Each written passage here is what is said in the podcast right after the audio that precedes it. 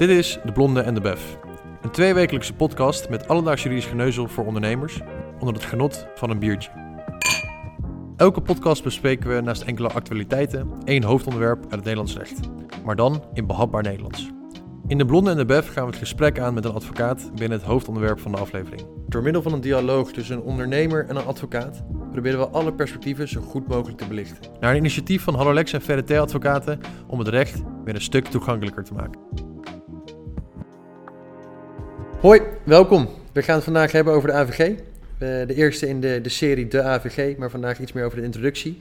Mijn naam is Bas van der Werf, ik ben van Hallolex en ik zit vandaag samen met Leonard Belsma, advocaat van VRT. Uh, ja, goedemiddag Bas. Welkom, dankjewel. We gaan het uh, in een minuut of tien ongeveer, hopelijk, uh, een beetje hebben over iets meer de introductie. Een beetje kernbegrippen benoemen over de AVG. Wat houdt het in? Wanneer is het van toepassing en waar moet je een beetje aan denken? Uh, deze in ieder geval de eerste aflevering van deze serie. En daarna willen we eigenlijk uh, wat meer iets meer toespitsen op andere perspectieven. Maar vandaag uh, een beetje de introductie binnen de AVG. De AVG in het algemeen, in 10 minuten. Exact. Nou, laten we dat als uitgangspunt nemen.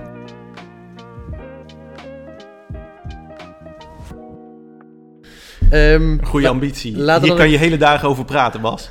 dat weet ik, daar heb ik jou ook uitgenodigd. Laten we beginnen in die zin uh, over de AVG, de Algemene Verordening Gegevensbescherming. Helemaal vol. Want die is inmiddels al bijna drie jaar van kracht. Ja, sinds 25 mei 2018 is hij, uh, is van toepassing. Maar volgens mij heerst er nog steeds heel veel onduidelijkheid. Is dat zo? Nou ja, eh, vandaar in ieder geval dat ik dacht, laten we eens een keer het iets beter gaan, eh, gaan ja, uitlichten. Ik heb het idee dat zo langzamerhand iedereen wel de AVG gehoord heeft en ook wel eh, ook het, begrip datalek wel eens gehoord heeft. Maar of nou iedereen zich al helemaal realiseert wat nou echt doel en strekking van de AVG is, dat vraag ik me nog wel eens af. Daarom. Nou ja, dan lijkt het wel alleen maar goed om uh, meteen iets meer erop in te duiken. In die zin, waarom is de AVG er überhaupt? Ja, de AVG is, ontstaan vanuit Europa. Het is een Europese verordening. En zij werkt rechtstreeks door in Nederland. Eh, en is dus ook een behoefte vanuit Europa om een uniform beleid te hebben rondom het verwerken en met name het beschermen van het verwerken van persoonsgegevens. En eh, vanuit Europa is nog wel, eh, je hoorde wel eens de gedachte dat dat met name is om eh, hele grote gegevensverwerkende bedrijven enigszins eh, meer handvaten te kunnen bieden, of misschien negatief eh, wat um, grenzen op te leggen. Um, maar vergis je niet, de AVG is eigenlijk uiteindelijk van toepassing op een ieder uh, die persoonsgegevens uh, verwerkt. Ja, ik denk dat het goed is om te zeggen dat in, in die zin natuurlijk ook een beetje in het leven is geroepen om jou als betrokkenen, jij en ik, ja. uh, iedereen eigenlijk, um, weer een beetje ook grip te geven op ja, zijn of haar eigen gegevens. Absoluut. Je staat zelf weer in de driver's seat. Dat is de bedoeling. Daarom zie je ook die wildgroei- en privacyverklaringen. Ja, ja exact. Oké. Okay. Maar, maar, dat is denk ik ook wel een belangrijke. Even, betrokkenen is dus zo'n belangrijk begrip. Ja. Uh, dat, zijn, dat, dat zijn inderdaad jij en ik. Hè. Dat zijn degenen van wie de persoonsgegevens worden verwerkt. En dat is eigenlijk nu een beetje belangrijk, omdat we zagen dat er steeds grotere ja, bedrijven in de wereld steeds meer gingen verzamelen en eigenlijk uh, niks genoeg was, zeg maar. En meer zoiets hadden van, nou, hoe meer ik verzamel, hoe meer ik op de plank heb liggen. Uh, who knows wat ik ooit nog aan ga hebben. Ja, data is king. Uh, exact. Is, is, natuurlijk wel, ja, misschien nog steeds wel de gedachte bij veel bedrijven. Um, maar um, uh, daar waar dat persoonsgegevens gaat worden, is het toch goed om je even te verdiepen in die AVG. Want dat, dat, daar zijn echt wel voorwaarden aan verbonden. Ja, dus eigenlijk op basis daarvan hebben ze gezegd in Europa, we, goh, we willen daar één verordening voor hebben die gelijk ja. getrokken wordt. en want dat is dan een manier en de leidraad hoe we omgaan ja. met persoonsgegevens. Overigens, per lidstaat is er nog steeds wel ook een, een specifieke uitvoeringswet, waarin toch nog wat uitzonderingen op die Europese regelgeving kunnen worden gemaakt. En die zijn ook gemaakt en ook al in diverse lidstaten. Dus ja, het is één groot uniform beleid, maar toch nog natuurlijk per lidstaat wel wat mogelijke afwijkingen. Ja. Oké, okay. um, en die verordening voor het volgende, die verordening ziet natuurlijk toe op de verwerking van de persoonsgegevens waar we het over hebben gehad. Ja. Misschien goed om even uit te, ja, iets meer toe te spitsen op de verwerking, wanneer je verwerkt. Ja, ver verwerken is eigenlijk alles wat je met een persoonsgegeven doet. Dus uh, dat kan zijn uh, uh, openen, opslaan, verwijderen en naar iemand anders toesturen. Ehm, je kunt het zo gek niet bedenken. Dat is een begrip wat je ook ruim moet opvatten. Dus ja. eigenlijk zou je kunnen zeggen, alles wat je met een persoonsgegeven doet, dat is verwerken. Ook anonimiseren is bijvoorbeeld een vorm van het verwerken van persoonsgegevens. Ja. En onder persoonsgegevens in die zin verstaan we eigenlijk alles wat herleidbaar is naar een natuurlijk persoon. Exact. En dus dat betekent niet alleen je naam of je adres of je mailadres, maar ook een cijferreeks, een BSN-nummer, BSN. een administratienummer, een kenteken. Eh, maar eigenlijk elk gegeven eh, eh, herleidbaar naar een identificeerbaar of geïdentificeerd natuurlijk persoon. Dus een stem kan zeker ook een persoonsgegeven zijn. Of als we bij roodharige dag zijn en er is één iemand met zwart haar, dan, dan is dat het zwart haar kan op dat moment ineens een persoonsgegeven worden.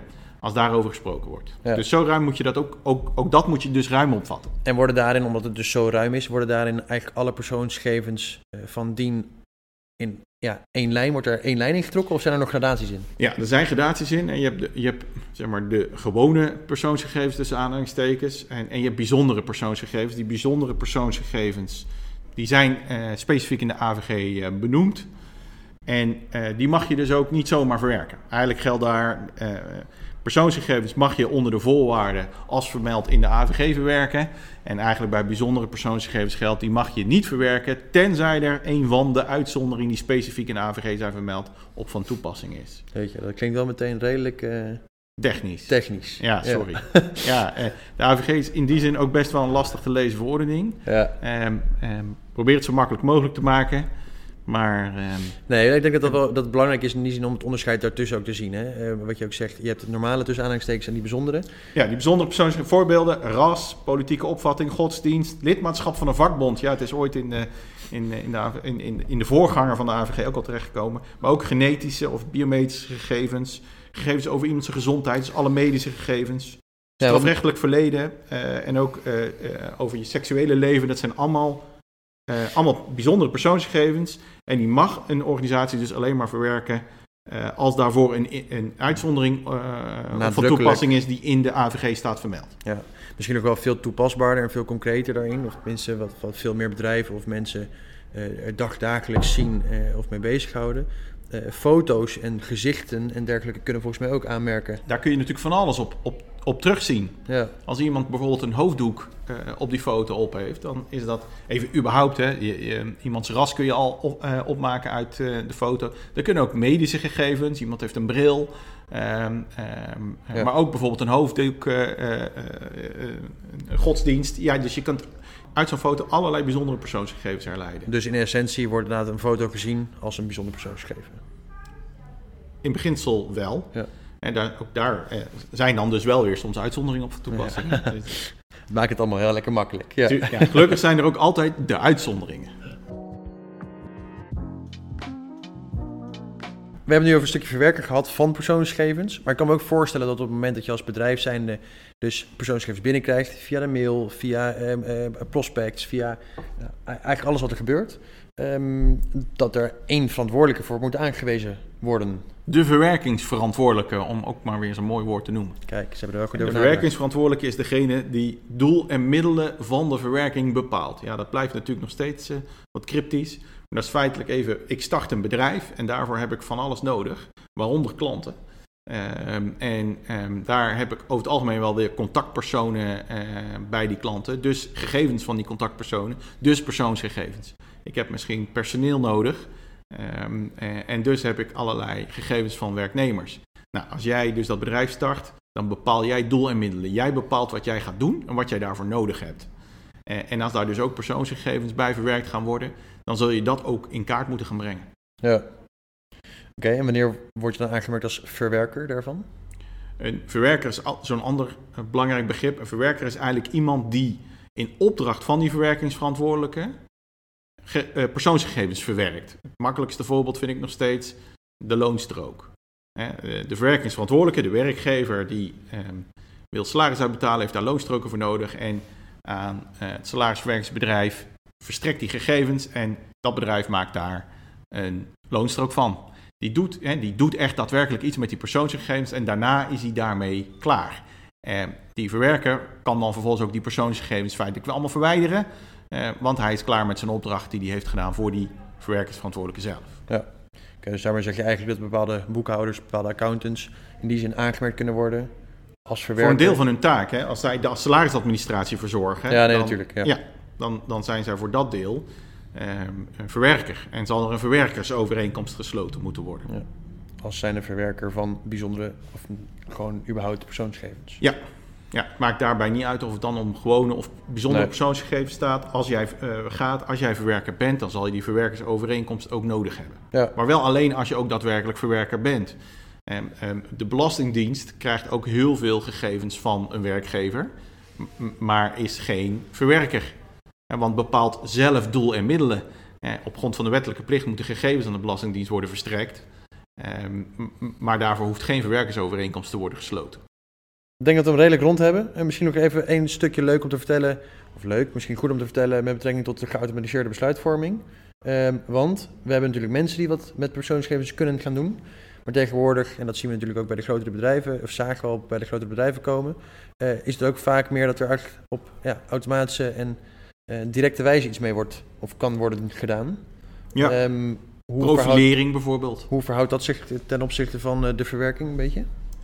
Ja, ook daar zegt de AVG iets over. De, de, de, prikkel, ehm, eh, men heeft de prikkel willen voorkomen dat er veel gebruik wordt gemaakt van geautomatiseerde besluitvorming. Dus dat wil zeggen, er vindt besluitvorming plaats zonder menselijke tussenkomst.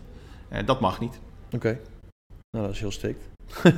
ja, duidelijk. Ehm, thanks. Ik denk dat we hem redelijk rond hebben eh, voor, over de introductie en de AVG in het algemeen. Dankjewel eh tot nu. Ehm, Graag gedaan. Laat hem later nog op een ander perspectief een beetje toelichten. Zeker, gaan we doen.